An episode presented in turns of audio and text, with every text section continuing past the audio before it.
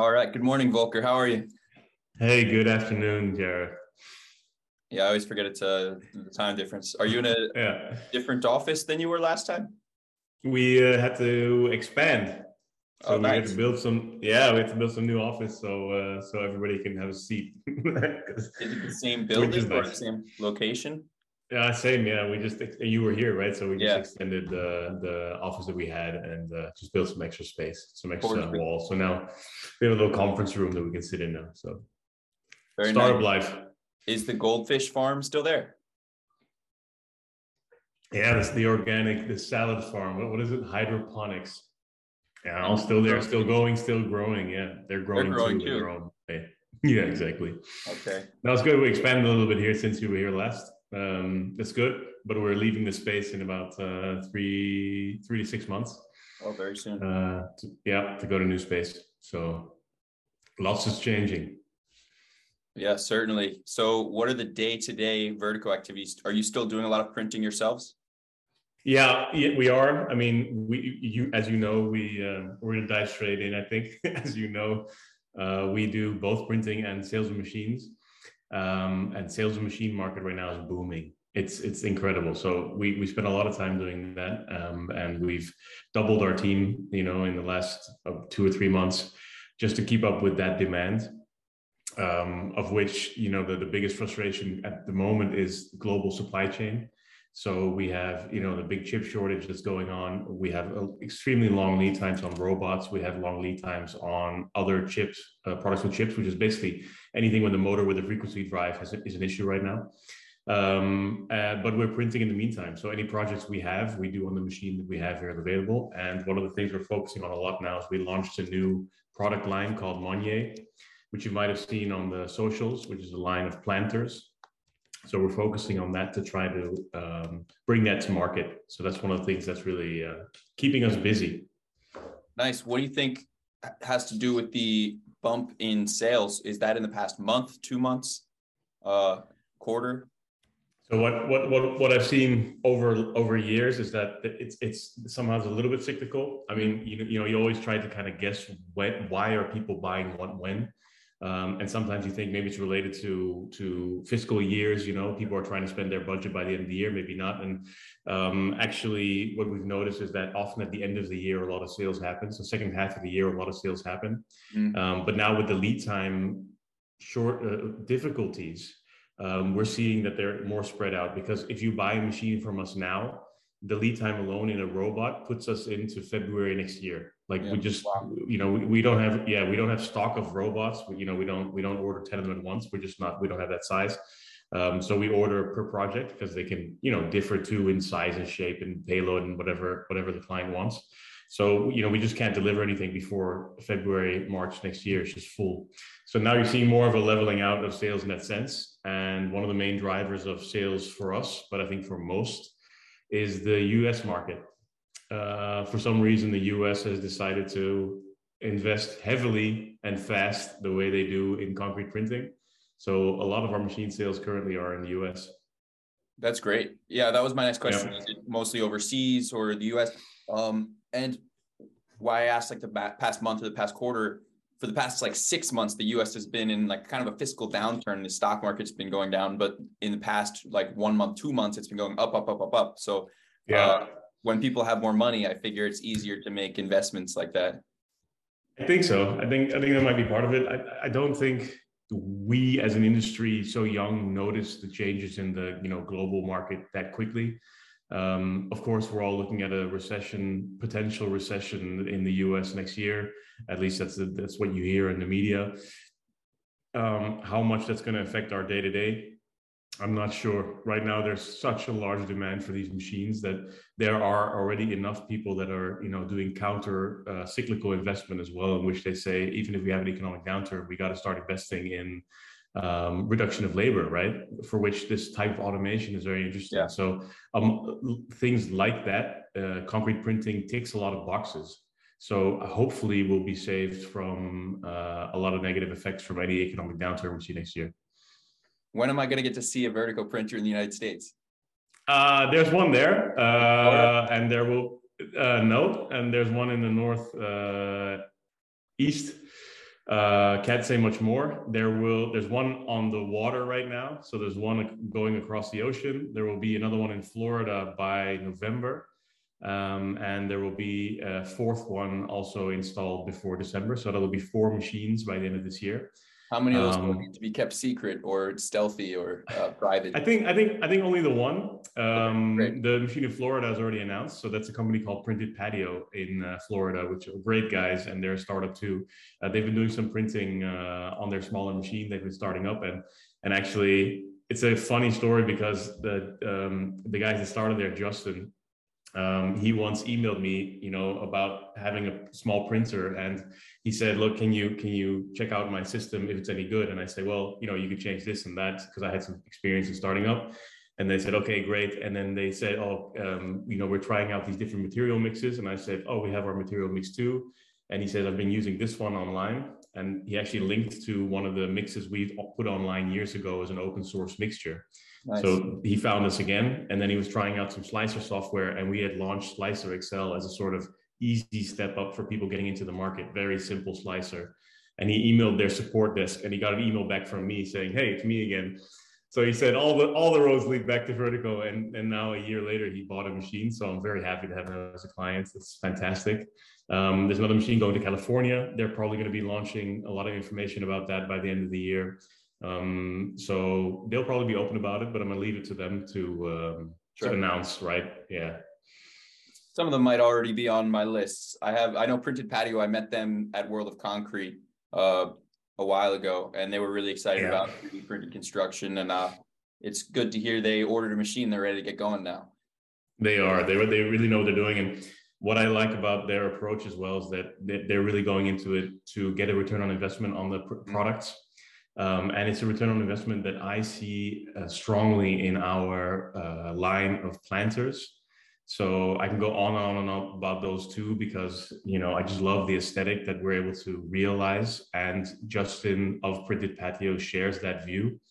So I'm sure, you know, I love the fact that other enthusiastic people are going to be using the same machine to try and conquer the market, you know, which is, you know, far enough away that it's not going to affect us in any way in terms of business. So there's a really great exchange we can do there of trying to, you know, develop that market together, sending designs to each other and whatnot. So I really look forward to seeing how they hit the ground running in a couple of months. Yeah, it's good timing to have you on after I just released the video, 11 Lies About 3D Printed Houses. Let's go. We can repeat it. About the houses. You never promoted. It's not all about the houses. You've always been talking about, it's about the designs, the parametric design, and things that can create an ROI, a real business. And since the beginning, you had some qualms about housing with 3D printed construction. Yeah, and you know, one of the main reasons is that I don't have a background in construction, right? So one of the main reasons for me that I find it difficult to imagine the ROI is because I don't know how much it costs to build a house and what the difficulties are. So that's in that sense, I'm the opposite. It's hard for me to see the ROI because I do have a background in construction. Right. So together we can go on and on, compare notes, right? But so in that sense, I'm not the best judge of, you know, what savings can it bring to building and construction of housing. But when I look at it from a perspective of concrete printing, I see obviously the extremely high material costs that still are a difficulty for us in the industry, right? And then when you hear that the amount of concrete that goes into a 2-story house can go up to 90,000 euros, you got to start thinking just on the, you know, back of an envelope, you got to make a calculation. Is that going to give me a return on investment on a house if that's how much I'm spending on the concrete alone, let alone the printing, let alone the setting up of a machine, let alone the transport? So those difficulties are some of the main things that I find challenging in that business case.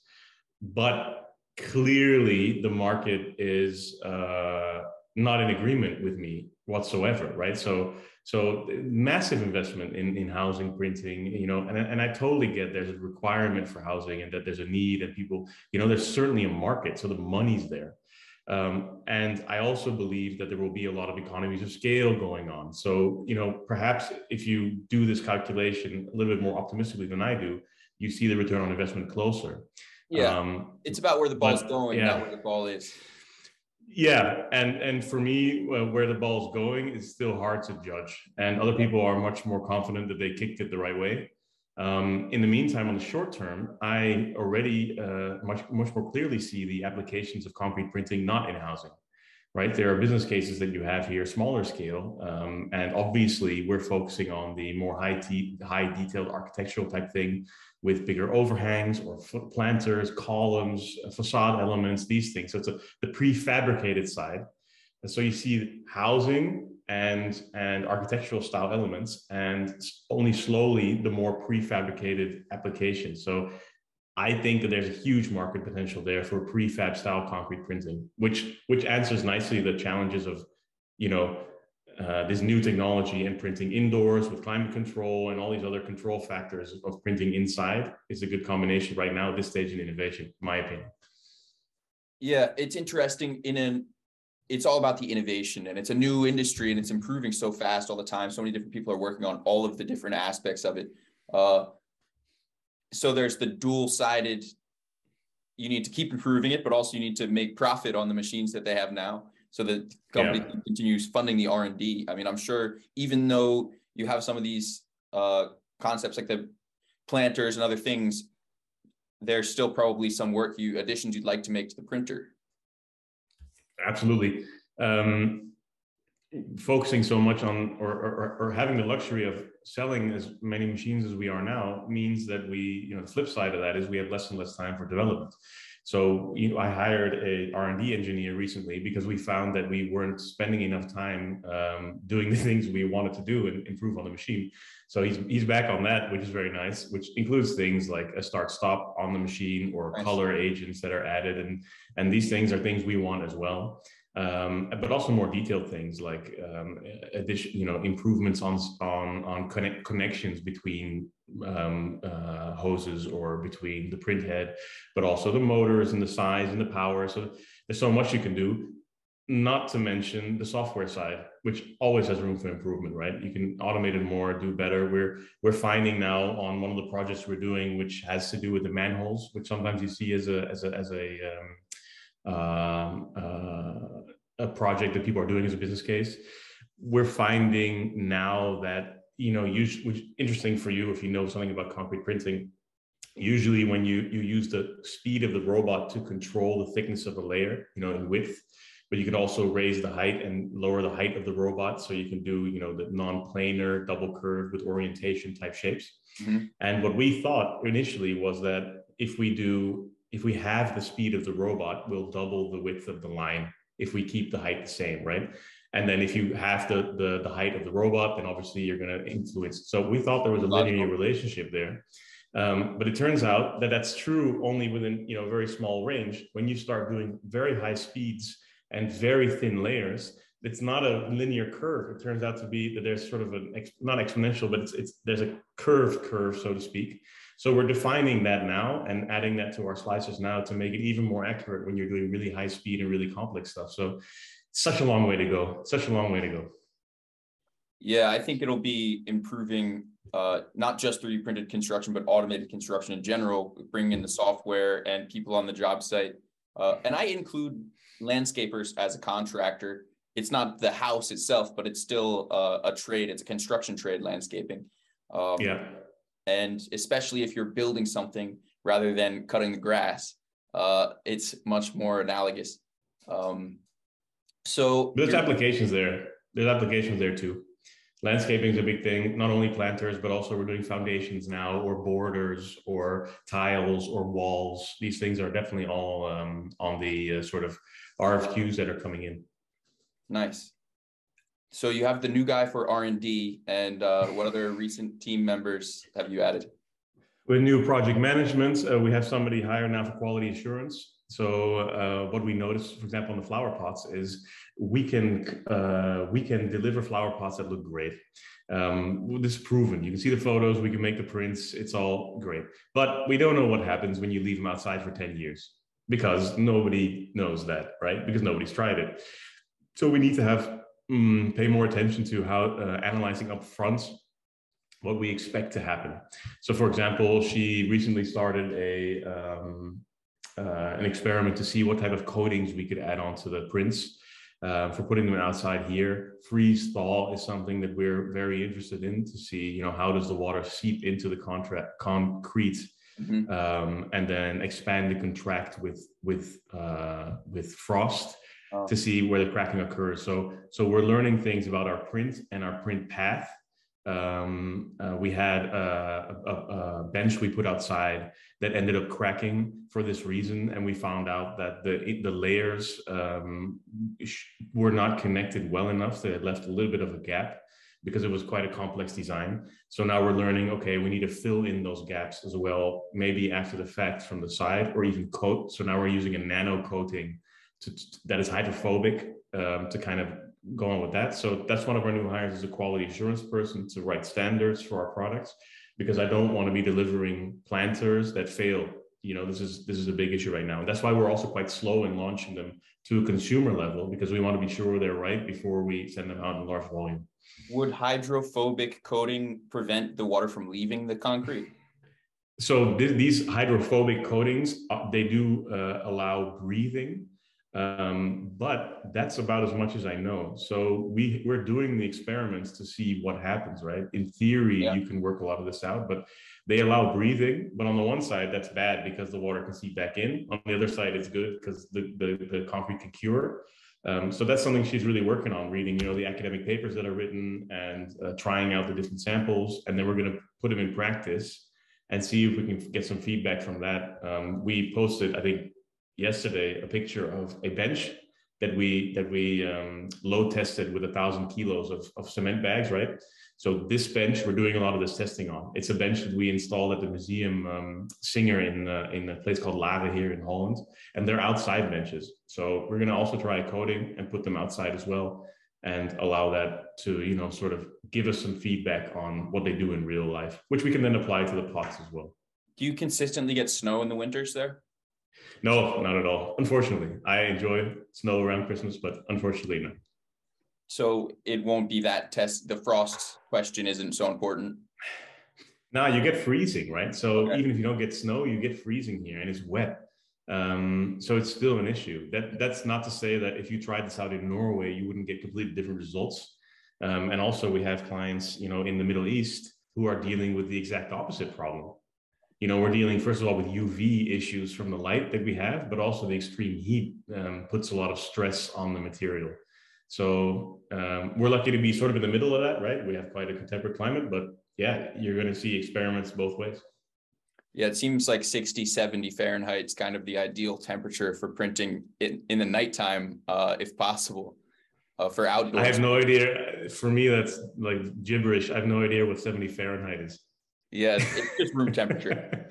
Okay, yeah. Yeah, room temperature is nice. So we found that, but I think I might have explained it before. We've been able to print here at 5 degrees Celsius, which is obviously extremely cold. We've been able to print at 35 degrees Celsius, which is obviously extremely hot. But, you know, even though there is a range in which you would like to print, which is optimal, it's actually quite large. So people are sometimes afraid that they have to climate control the space really, really tightly. That's not the case. What if you print fluctuate, around though? It can fluctuate. Consistent, yeah. And the material ingredients fluctuate a little bit with the temperature, right?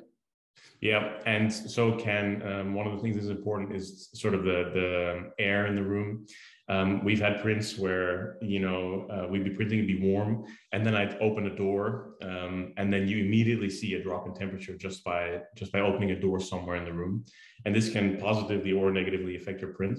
But incoming water temperature is another thing. It's nice to measure the incoming water temperature. At the same time, if you print over a longer time, in the beginning, your system heats up. Friction in the hose, for example, especially when you're adding two components as well, the system will heat up. So we measure the temperature on our motor, for example, on our print head, which gives us a nice indication as well, besides the incoming mortar and the outgoing mortar. We also have a motor temperature measures, so the combination of temperature, we have 4 spots in which you measure temperature, and then we have 5 spots, including air temperature. So that combined gives us a good overview of if it's too hot or too cold. I think now that I moved the podcast to a separate channel, the people listening are probably probably know what we're talking about, because it's like a small niche group of people who have the patience to listen to me talk to people for a long time. And so I think what you're saying right now, it's in the weeds, but it's really fascinating, because this is the data you'll need in order to automate your systems further in the future. Like you're saying, exactly, the friction's heating up. So right now, maybe you're cooling down the water going into the system, but in the future, that can all be automated. It can automatically fix the temperature differential. Absolutely. So in our case, what we always, what we've been good at, I mean, this is the third time we've had the chance to talk on the podcast, and it's fun to look back, right? From the beginning, we were just trying to find out what are the parameters, right? Now, a couple of years later, we have a pretty decent overview of what are the things we want to measure. But the incoming water, for example, it's something we don't control. Our incoming water temperature in the Netherlands is relatively stable. I can imagine in Saudi Arabia, for example, it's quite high coming in. So then you want to cool. And the moment you're cooling, you have a good stable, or heating, for example, you have a very good stable temperature, right? In the winter, we have heated before. So you've controlled that break. But there are other factors. Humidity is one we would love to control. Very high humidity is nice, of course. That's something we'd love to control. But then again, in the space we have, which is a big startup space that is in an old building, it's impossible to control temperature and humidity. But if you're really going for extremely high quality, high detail printing, at some point that becomes interesting. And then hence, again, the challenges of printing outside, right? Where those things are literally impossible to control. Yeah. So for your clients, you recommend they have a smaller room that they're printing in so that it's easy to control the climate? I think one thing the one thing that frustrates us the most is the fact that our hall isn't heated. The humidity is secondary. The heating is primary. So we just noticed when it gets winter here, it's just cold. It's so cold that it affects our print quality. So we have to heat the water, for example. But in mid-December, we're not printing. Not really. We can heat the water, do some fun stuff, but we cannot guarantee the quality. So if you have a hall that you can even heat to above, let's say 10, 15 degrees Celsius, then you're already in a good position. So that would be my primary, to be able to have at least a hall that's heated. Very nice. Are there any like canoe kind of projects coming up soon?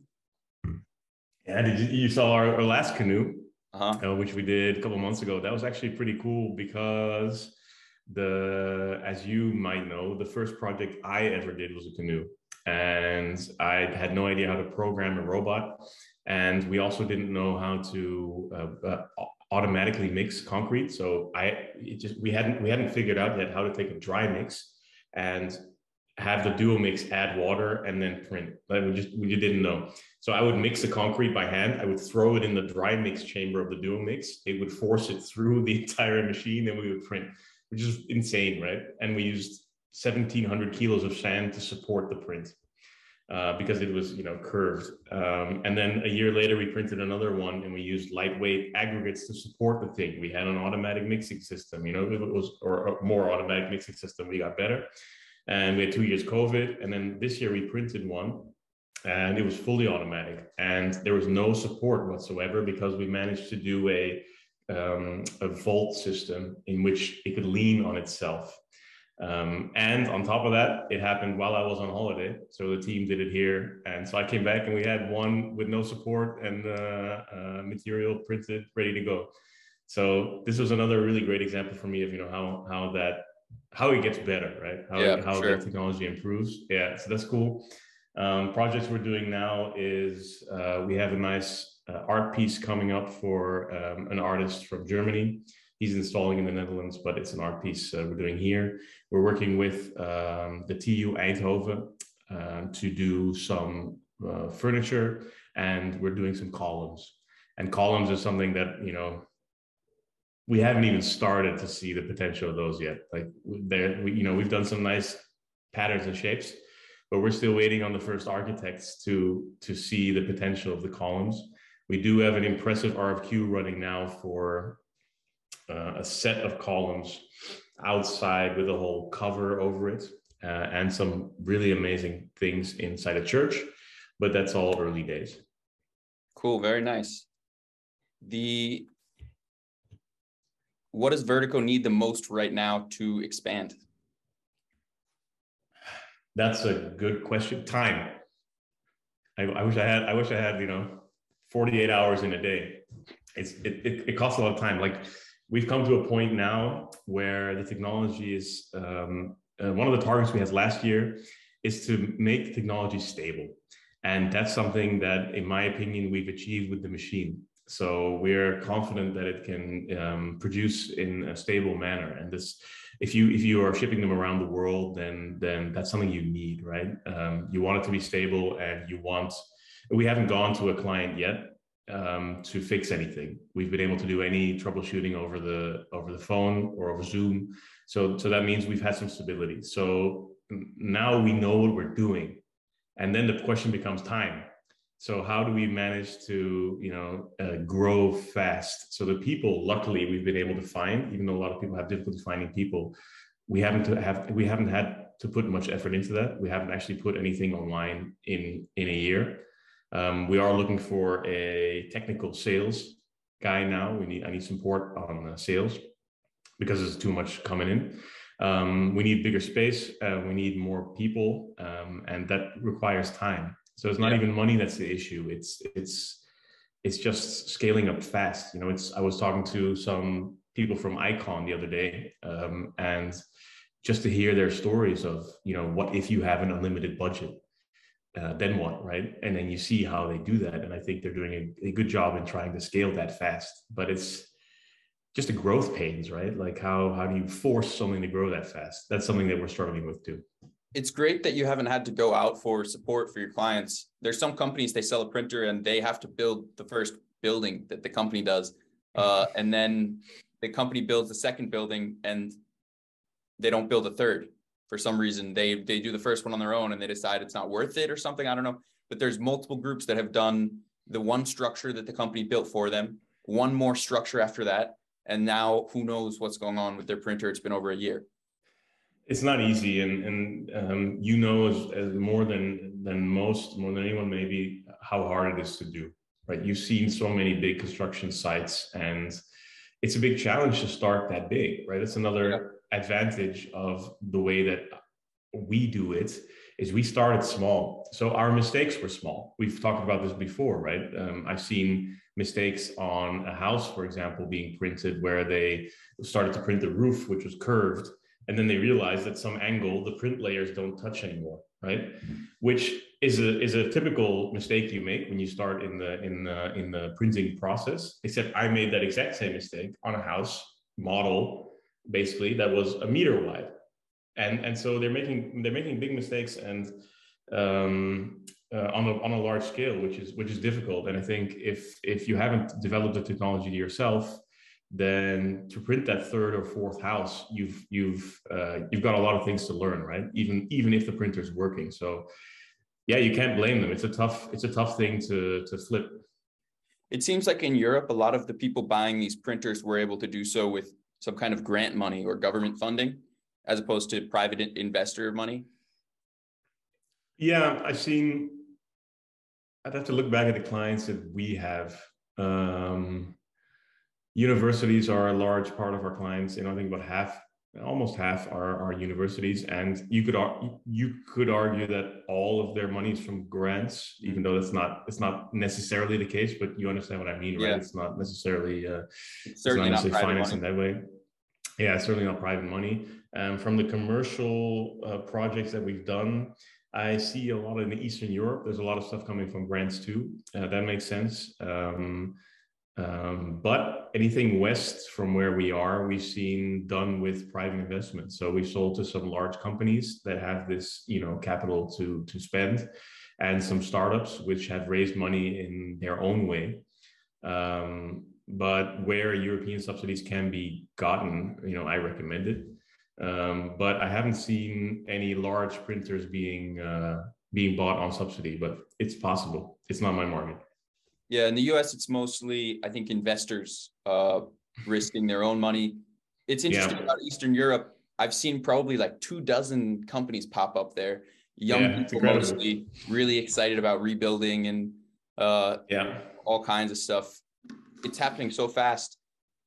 it'll be interesting to see whether they're able to achieve their goals. If it's a helpful thing, it's certainly playing out on a bigger scale than it had been in our past two conversations. So the everything's happening bigger, faster, hopefully better. The roof. What I see a lot is the housing printing machines, right? So that's again, and it's something that I hadn't expected necessarily, but. You know, as you say, it's you even if you have a gantry, it's hard to do your third, fourth, fifth house. There's obviously companies doing it, but the amount of just before we got on the call, I saw another company that had developed a very, very large gantry printer. Who's doing their third house? I don't know. But I assume there are companies out there doing a third house. I don't follow them on that closely, but I'm not sure of any company that bought a printer that's doing their third house yet, actually. Maybe the companies that develop their own printer. There are SQ4D or there's a couple. I mean, SQ4D, they did a demo unit in a concrete plant, and then they did one house, which I'm not sure got a certificate of occupancy or not, and then they did a second one. So really, they'll have two done that are like real houses, intended to be real houses, hopefully. Sure. Maybe they'll start a third soon, but they're a manufacturer. Like Seabay's done a few. Different houses with different clients. Cobot's done all kinds, but each of them have a partner that usually bought the printer. I try to segregate the manufacturers from the builders. It's tricky to draw the lines, but it's interesting. There's a crazy number of these companies now, so they it's got to be going somewhere. Exactly. So, all good luck to them. I hope they do find that solution that can copy paste the house. Great, fantastic. There's a large housing shortage, and good luck to them. And if they want to do some stuff around the house or some columns or whatever, give me a call. And there are companies now. We are part of tenders where they have bought a gantry machine, and then they want to buy a robotic machine to do some of the more highly detailed work, right? Sure. Some of the column work, or even plots or whatever, or windows, all these things. So you do see that people are understanding as well that there is two different styles of concrete printing that are in some sense mutually exclusive, right? The one can't do the thing that we do, but we certainly can't do the thing that they do in terms of scale. Mm-hmm. So people are beginning to understand. And for us, as we are one of the few suppliers of this, two-component strategy, it's something we have to keep explaining. Why is your machine so different? Well, it's for we have a dosing pump extra. We have, control of the nozzle. We have finer detail. We have bigger angles. We have much faster setting concrete, which allows us to make these angles. And it's something you have to explain up front when people start getting into the industry. Have you been experimenting with materials much? Well, we have now signed a partnership with Sika. So we've, as we developed our own material mix initially, it meant that we weren't bound to any concrete supplier, and we know what's inside our mix, which is nice. So we're open to use any material, anybody's material. And also we're not in the business of shipping material across the ocean or across the seas. So we encourage our clients locally to make their own mix. So we provide our material recipe as well, so they can have it made locally. Alternatively, we now work with large concrete companies such as Sika or Heidelberg to test their materials, right? So we've done some printing projects for Heidelberg, some walls, and they've sent material to us to test for them, and we continue to do so. And at the same time, we did trials with Sika, and our trials with Sika showed that Sika's strategy for concrete 3D printing is similar to ours, right? So they have a very high detailed, very fine finishing of their material, and it's clearly something they're experts in, right? They are a company that provides additives, amongst other things, for concrete, which makes that their finish is very good. Mm-hmm. And this fits well with our strategy, right? We're not printing, houses and then covering it up with paint or whatever. No, we want the end results to be in the material itself. So we've partnered with Sika to make a two-component material for our machine, which is nice. That'll mean that we'll have a mix on the market, which is with white cement. which provides a good basis as well for adding color or whatnot, but also a nice basis to start. And we've already trialed the mix and the improvements we're going to trial in a month or so. So that's what's happening on our material development side. That's the main thing that's happening on our material development side. And it gives us the opportunity to have a partner as strong as Sika, which have a worldwide presence. So they can tell people that our machine is available as well, and they can provide material locally. So there's definitely among the material suppliers and the startups such as ours, a symbiotic relationship in that sense, for us to be able to cover the global marketplace and for them to be able to not have to worry about machine install and training and all those things. So that's a relationship that's going very well. Yeah. What about other materials like Adobe? Have you ever tried running Adobe through the system? So my answer to that, when clients ask us, is there's 4 parts to concrete printing. You have your robotics, you have your pumping, you have your slicing, and you have your material, right? We are experts in robotics. We know a lot about pumping and work with Mai. We know a lot about slicing because we have our own software. It's important for the design, but we are not experts in material. Material development costs a lot of time and energy and expertise, which we do not have in-house. So I always say that, for example, I look forward to having a material that's much less environmentally unfriendly, so to say. But it's something that I want other companies that have the expertise to develop, and then we will adopt it into our system. Mm-hmm. If we try to cover that also, we will just be losing time because it'll be too many things going at the same time. So it's not our expertise. It's not something I see us developing in the near future either. We will wait for suppliers. I don't think there'll ever be suppliers of Adobe. It's just dirt from the ground and straws. I don't know. I don't know, but I know of several Earth experiments going on, yeah. And I'm always very interested to see what the results are. But until somebody wants to try and put it through our machine, we're gonna hold off. Yeah, I've heard a lot about hempcrete too. There's so many people mentioning it, but I've never seen it printed. So there must be something wrong with it, I imagine. Because there's so much interest, somebody must have tried it. Why wouldn't they show me if it's cool? It's out there. A good friend of mine here that started his venture also in the same location because we were here, is doing automation of rammed earth in a very interesting way. That's another interesting angle to approach automated construction. So that's awesome. I'll be able to do 2 birds, 1 stone next time I visit.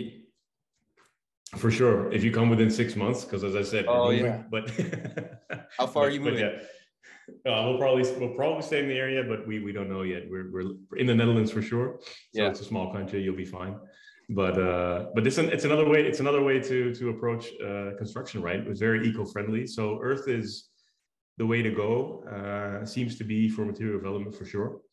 But as I said, it's not our area of expertise. My plan right now, I put an order on a Cybertruck years ago. I'm hoping that it comes towards the summertime of 2023, and I'll immediately ship it to Europe, and I'll have the first Cybertruck in Europe, and I'll drive around for 6 months and visit all the 3D printed construction companies. You can start a new podcast just on your experience driving around the first Cybertruck in Europe. That'll just be a perk. It's still all about automated construction. We'll do the podcast in it. I don't know.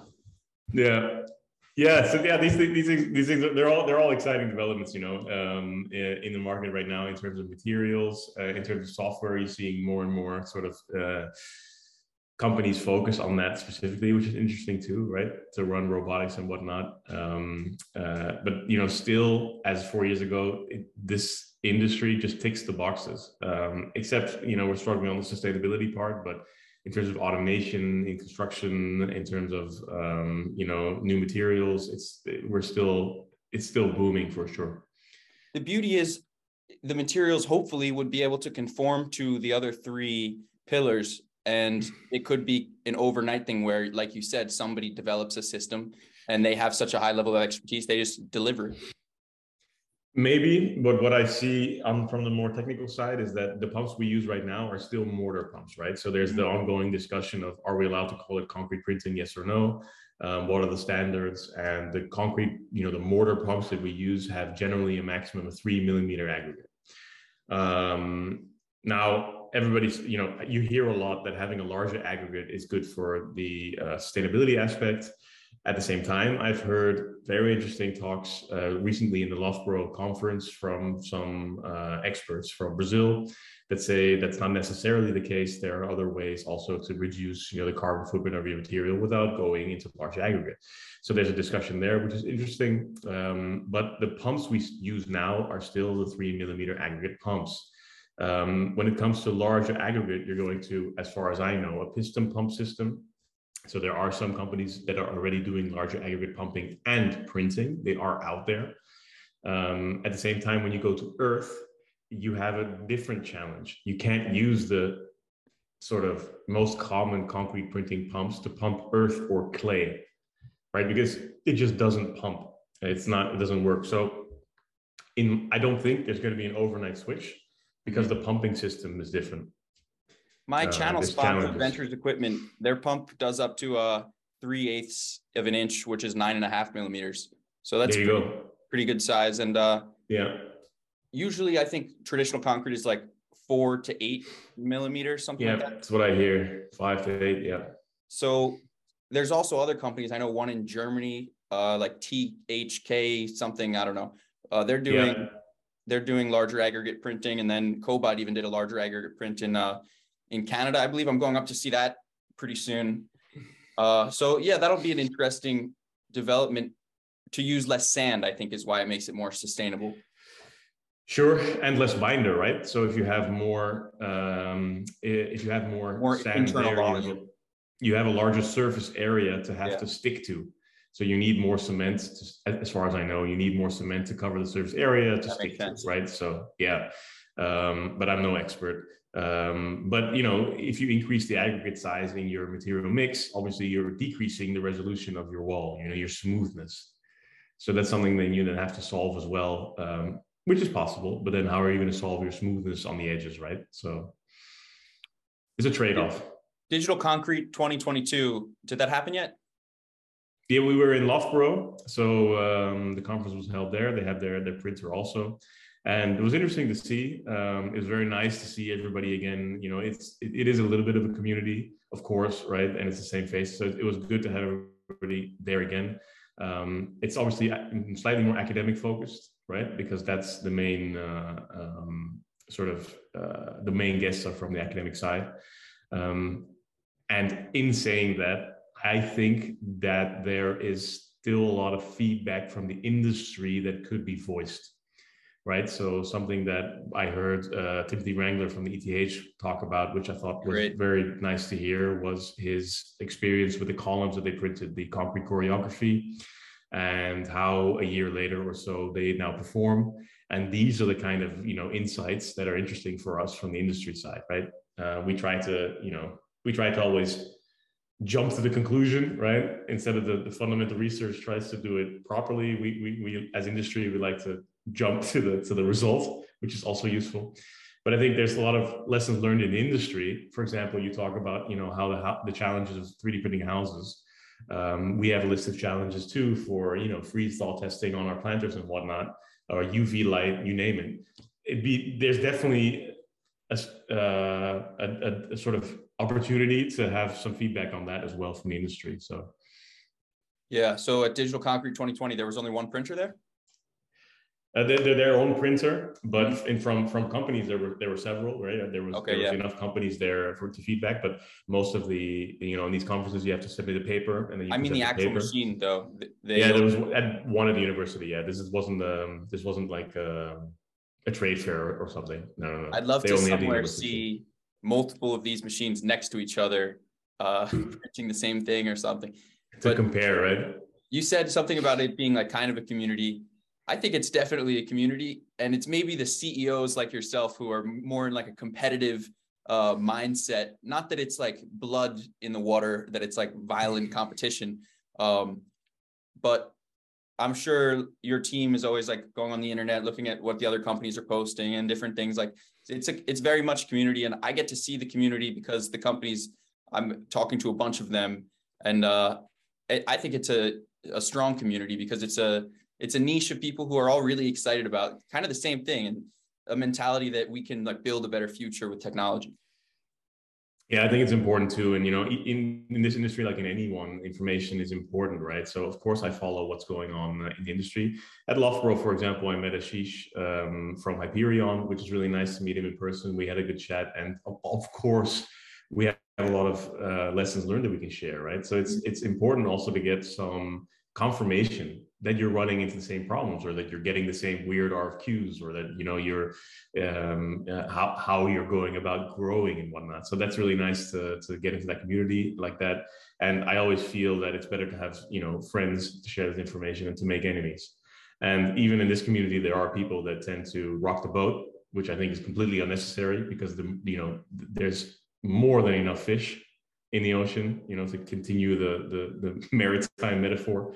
It's better to have friends, right? And we have the Weber factory here. I still speak to them. We have Barry of Saebi. He and I speak, you know, once or twice a year. We visit each other's factory to see how that's going. It's nice when you're not in direct competition, of course. That's a little bit more difficult, but yeah, it's better to have friends for sure. Yeah, definitely. It's great that you and Barry are able to collaborate, being both from the Netherlands. Similar systems, yeah, but very different goals, right? Like he's all about real estate, constructing real estate, and you're not. Yeah, very different. Yeah, yeah, so they're very different. And then, yeah, so in that sense, you know, there's the odd RFQ in which we are competitors, but it's not often, to be honest. So, you know, that makes it easier for us as well to share information on the market and where it's going, because we don't compete in often in terms of system, which is nice. Mentioned a house with a printed roof. There's only one of those that I know of by RIC in China, but I imagine the one you talked about with the gaps in the roof, maybe they didn't publicize it because it wasn't a successful project. The gaps were done in prototyping, so they discovered that when they were printing the elements, right? So they didn't end up happening in the final version. And it wasn't the full project. It wasn't a full roof either, but I'll leave it to them. I don't want to criticize their work because the results are, you know, really nice, but I'll leave it in between because we all learn these lessons, right? These are not. I can speculate. So, yeah, so is there a second house for the Milestone project coming soon, do you think? I do think so, and I hope so. Of course, it's, you know, it's 20 minutes drive from here, so yep. Sometimes we take. You know, you and I went there when you were. Yeah, here we did. It was great. The door was open. Good to walk in. We were lucky, and they're open about it too, and which is really nice, right? They don't. That girl was really sweet to us. Yeah, and I commend them as well for the way that, you know, companies like that act as flagships, right? Because it's not easy to be the first. It's not easy to have the first projects, and, you know, people criticize. That's not easy. So I tend to support any lessons learned that come out from there. And I had a chat with them. We printed the pavilion here. You know, the no formwork pavilion we did, and no rebar, compression only. And we did a little opening, and some people from Weber came too, and we had a chat about what they're going to do in their next house. So yeah, they have the 5 buildings that are on schedule. That they are still going to be printing, and they're going to use the lessons learned that they had from the first house and, you know, improve for the second. So things can only get better on that side. So I'm very excited to see when they start, but it's something you can do a podcast with them about, I'm sure. Yeah, I've invited their CEO on my podcast. I'm trying to work it out. Hopefully it happens eventually. I'm sure it's not a priority for them because they're doing so many other construction projects. So it's something that maybe they work on when they have time. They have the print factory, right? They do print, and they're doing their business cases. They're doing their stairways, for example. They've done a very cool pool projects, which we don't see enough of. I would have liked to see more of the results there too. It was a very impressive project a while ago. But I don't know what they're printing right now. I don't know. A lot of people tell me pools aren't possible because of no strength and tension, but if they did it, that's awesome. So they did a formwork project, right? So this wasn't just a pool, it was a whole facility.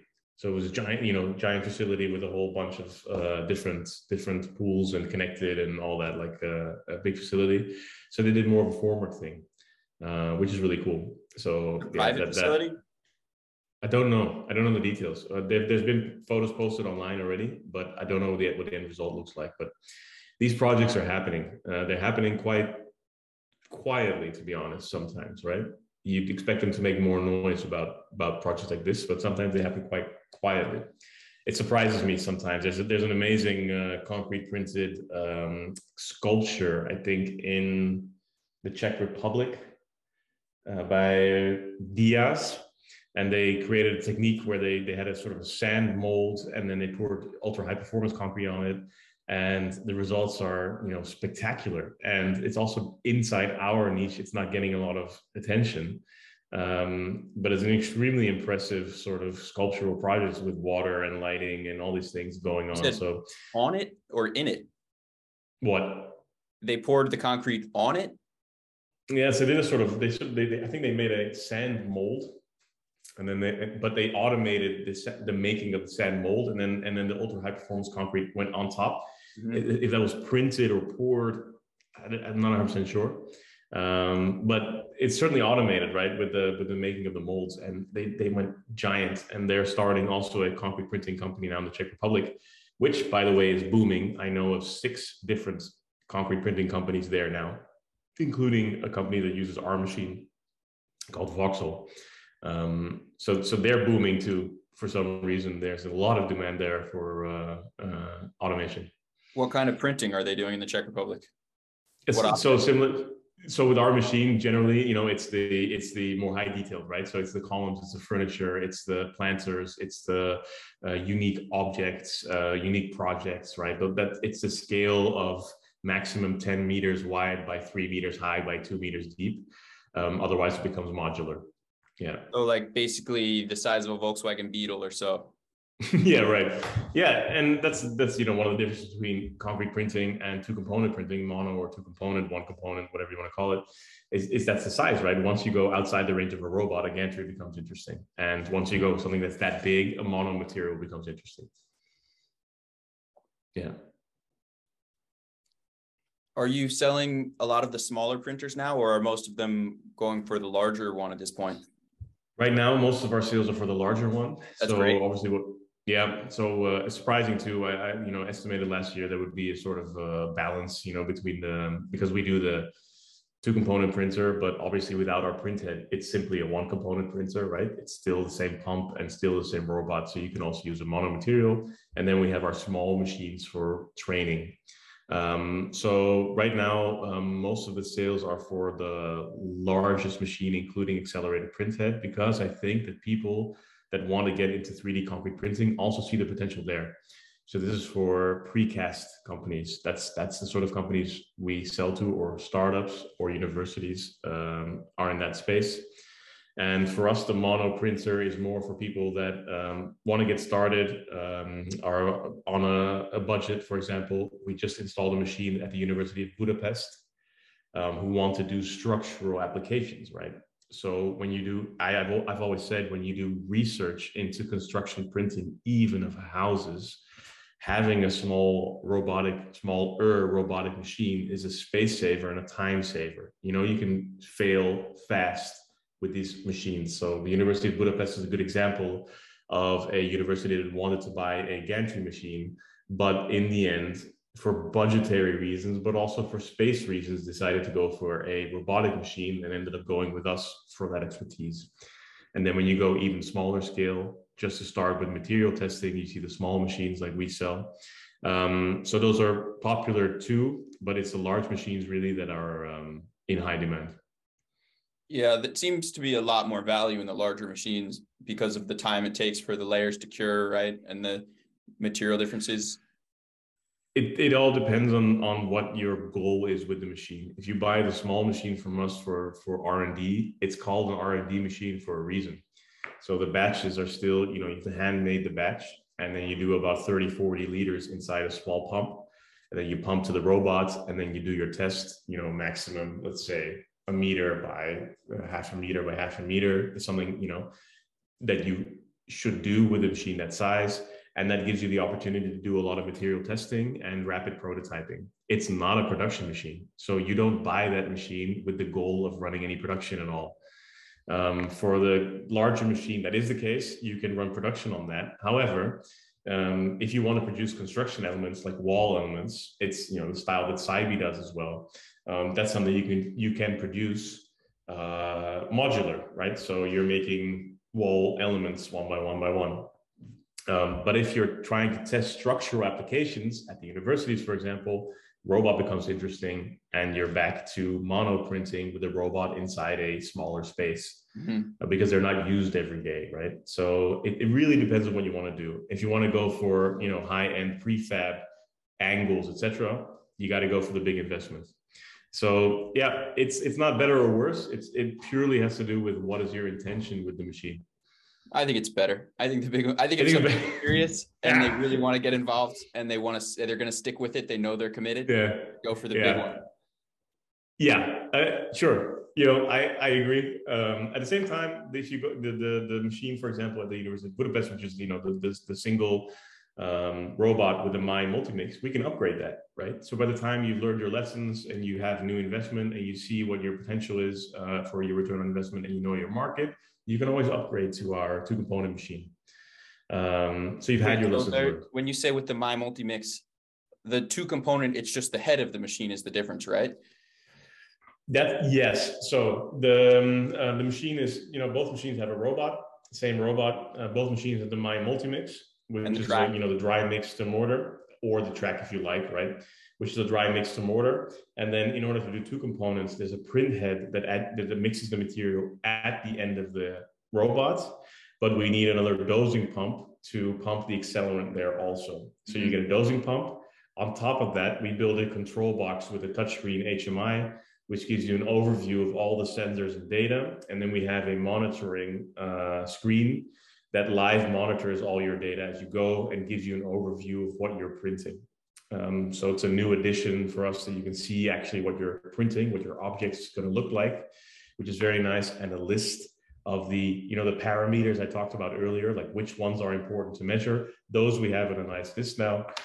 So when you're doing two component, you can monitor very well. And that sort of more, that complexity, so it's not just the print head, it's a print head plus dosing pump, plus control box, plus monitoring software. That complexity is nice and important when you're starting to run production, right? When you really want to monitor, or when you're doing research on that level, when you're researching in such detail that you want to measure all this data. Mm-hmm. So have you had customers that bought it without all those upgrades and then got the upgrades afterwards? Not yet. So we haven't sold the accelerator print head loose. Yeah. We have upgraded print heads to clients. So we have some upgraded versions that we are selling now. Mm-hmm. And they, you know, buy and they retrofit. So we made some upgrades to our initial machine. So that's happened. But, you know, we've only been selling these two component systems for 12 months. Well, what's it been now? Yeah, November of last 10 months. So it hasn't been that long. If a company didn't have the two component system and they wanted to upgrade, would you be able to ship them the parts and walk them through it? Or would you need to go install it for them? Yeah, for the two components, we go and install. So the small machine actually is the R&D machine is designed to be used straight from the box because we don't want to fly to you. It's, you know, the budget is relatively minor. We're talking about 60,000 euros. You don't want to pay on top of that for us to fly over and help you. We can do all the training online. And it comes, we actually designed it so it fits on a pallet jack and you can just use it in your space, right? But anything bigger than that, it's, especially installing a robot, it's nice to have support. Learning how to use the multimix, it's nice to have support. So if it's a robot install, then we tend to go there and do it with them or for them. If they already have a robot and it's only the multimix for the simple system, they can come to us and do the training here, which can be nice. And for the large system, we really want to do training with them on site. Do you offer any kind of machines? Do you offer any trainings? I know some companies are doing like in-person trainings. People seem to really like that. We offer the trainings with the sale of the machine. So it's included in the sale of our machine. We don't tend to train people without having bought a machine. I think people are paying like $3,000 just to do a training day. In that case, send them my way. We'll be happy to trade somebody for $3,000 for a day. Yeah, I mean, they set it up. They have like 10 people in the class at once. It can be done if it's online, but then, you know, that's not how you want to learn in person. Yeah, online is not how you want to learn. For that price in person, online about a 1/10 of that price. Right. So I've had some requests for people that want online training for that. But to be honest, the demand, in my opinion, isn't high enough to warrant us in setting up a program like that at present. Right. If you want to make something as, you know, that's another thing with our niche, is that the complexity of the objects is something that is best taught with a little bit more time. Yeah. So even though, you know, you come here for a training, the Printed Patio guys were here a few weeks ago. They spent 5 days training here, and some of that is printing, but we will actually go fly to Florida, install the machine, and then do the hardware training and experience on their machine, which is nice for them, you know, to work with their own specific machine, even though they're exact copies. But it's nice to be here to see us print in our machine and our lessons learned in terms of, for example, cleaning, right? How do you dispose of water that's dirty? How do you dispose of concrete prints? These are little things like, where do you have your skip? You know, how far away is it? How do you, in what order do you put your machines that it's easiest to assemble, disassemble? Do you have racks? Do you have dust extraction? How do you... You know, we have, for example, a machine that, you know, wet cleans our floor. These are all these little tips that you get when you're here physically, right? And same for slicing. So we have a lot of examples of projects that we did. So we encourage people to come here and train, but we also go there and then install, train locally. That's what we do most of the time. Nice. Yeah. For every 3D printed construction company, there's an angry landlord with a clogged train. Likely. We haven't had the issue yet, and the way we do it is simply it's not very advanced, to be honest. We have settlement tanks, so we do our cleaning on top of basically a tray, and then we let it settle overnight, and we check the acidity of the water. If need be, we could adjust the acidity, and then we drain the clean water on top, and then whatever the slurry that's left over, every few months or so, we throw that into our skips. Or containers, or whatever the American—I don't know what the American version is—container, I guess, waste container. So that seems to work for us. But there are very advanced systems that you can install where you can just clean straight, and they have drip trays and settlements. But that's something that's outside of our purview, you know. Yeah, you're more responsible than some of the other teams. Yeah, I don't know. I haven't seen it, and I hope you don't clog your drain. I don't even know what the consequences are. I don't want to find out. I don't want to find out what the consequences are. They're not good, but the is there anything that we didn't cover on this podcast so far that's new and exciting? I don't know what's going on. It's what surprises me a little bit is, again, you know, how fast the U.S. market's going. That's very exciting. The amount of gantries that are coming onto the market, that's very exciting. Again, I agree with you. It surprises me how little 3rd, 4th, 5th, 7th, you know, 6th, 7th buildings there are being printed. I'd like to see more of that. Slowly, South America is coming more and more. RFQs are starting up there, and Southeast Asia also, they're following suit. And I know of a few Australian projects that are starting up that are happening down there too. So they're following. Africa has been a bit quiet for me as far as I know. Maybe you know more. Middle East is also still interested for sure, but maybe Africa is more into the 3D concrete printing of housing than they are into you know, fine detail architectural style things. That's basically what I'm seeing so far, and maybe you know more than I do, but I expect the first companies that, you know, struggle to make it. You know, I expect the first companies to quietly do other things. But we'll see how that pans out. Yeah, it will be fascinating. Like I said, there were 312 companies I was following. Now, as of today, there's 314 companies I'm following. So, jeez. So far, I'm not aware of any of them that have gone out of business. No, me neither, not yet. But I'm of the whole list. I'm sure just with that number, some crazy thing happens where somebody has an accident or something and they can't do it anymore. So they don't always make it public when they're not in operation anymore. So it's hard to say. And some of the people on that list, they expressed interest. Maybe they don't even have a machine yet. They just kind of had good marketing or something. It's hard to say often. I'm sure you had one of the most complete lists out there, but I'm also sure that there's several that are, you know, dormant right now that I know that are coming that are not on your list. It's just, there's so many. And I get a lot of dormant ones. I get a lot of dormant companies on the list because they contact me to ask, hey, which printer should I get? That's good. I send people your way too if they're still not sure. They go, just contact Jarett Gross. He can give you some, you know, some advice on which way to go.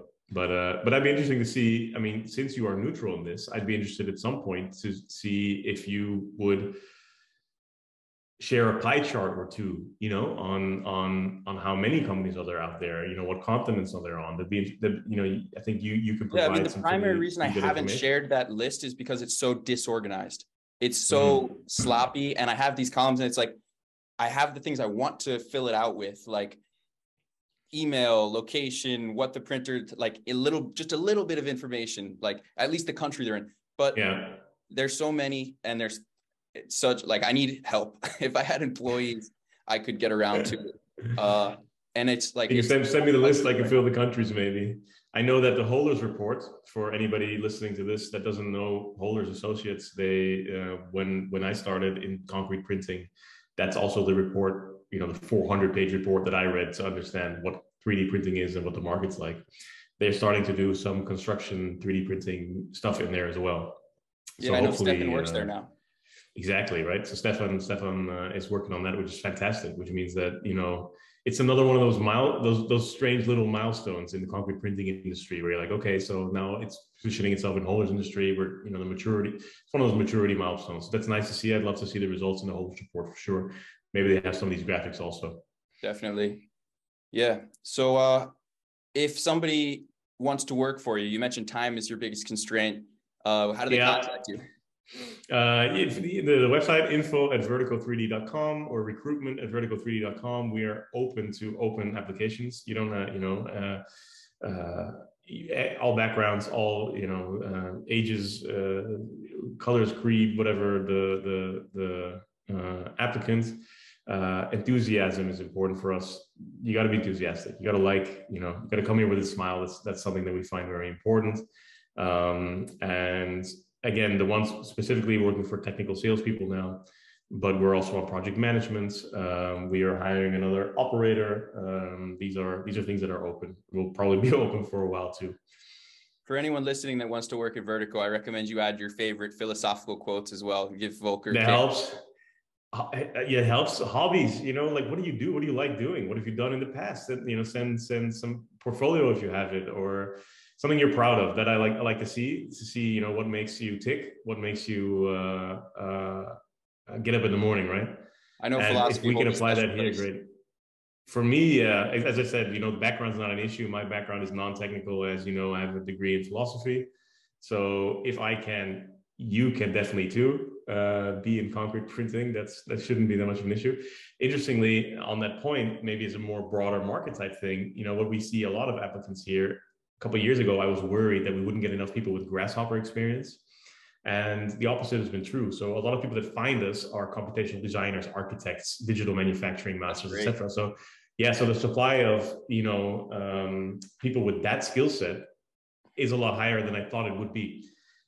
Now try and find people that are into project management, which is not necessarily an additive manufacturing skill. Finance, sales, you know, these things that are not exclusively additive manufacturing, digital manufacturing, right? So I'm finding that's now the challenge to find. So anybody out there that's vaguely interested in 3D concrete printing or additive manufacturing and has a different background, we have work. It's easy for me to imagine the grasshopper people being really passionate about their work. It's a little harder for me to imagine the finance guys being passionate about it, but...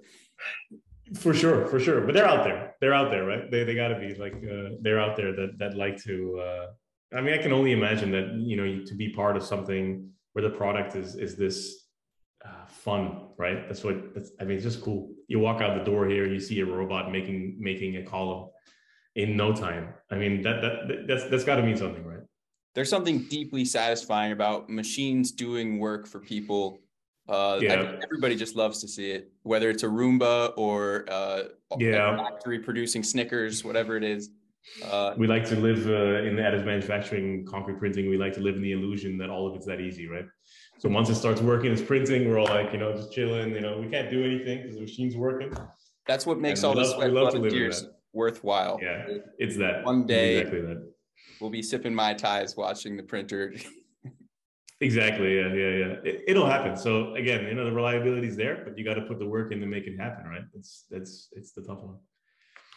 Yeah, man. But I'm excited to see what kind of reactions you get again. I literally get people calling me and saying, you said in Jared's first podcast with you, and you said in the second podcast, you said this, is that still the case? And so there's definitely feedback. So I'm happy that you want to put it out there again. And thank you for taking the time, for sure. Yeah, there'll be a fourth and a fifth, I hope, as well. Yeah. And yeah, exactly. And after a while, we can look back and go, oh my God, like, look at that, look at that. Look at that hair and look at that beard and look at that, you know.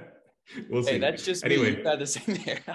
Yeah, exactly. Maybe I get a beard. I don't know. We'll see. Yeah. But yeah, to anybody who's watching, I hope stay involved, right? Thanks for the channel. Yeah, I don't think anyone's watching at this point, but who knows? They will. When you reposted the old ones, I got feedback like, oh, you got your new podcast from Jared. I said, no, it's reposting the old ones. Yeah, the average watch time, though, is like 10 minutes or something. So very few, maybe 1 in 10 people gets to this part of the podcast. I get feedback. Point, we can say whatever we want. Nobody will. On that note, yeah, 10% discount. No, I'm just kidding. On that note, I do have new video of our printhead coming out. It's been sitting on the shelf for a little while because we're just busy with selling. And if you like, we can do an exclusive on your channel. I can send you the video. You can add it here, and I'll wait a while, and you can have a nice show of what our new system can do. Yeah, for sure. If you can get a bunch of footage of prints, that would be a great video. Of especially we have sharing promo. Yeah, awesome. Yeah, cool. Thanks again, and I'll catch you next time, maybe in Europe. Thank you, Jared. Good to see you. All right, later on.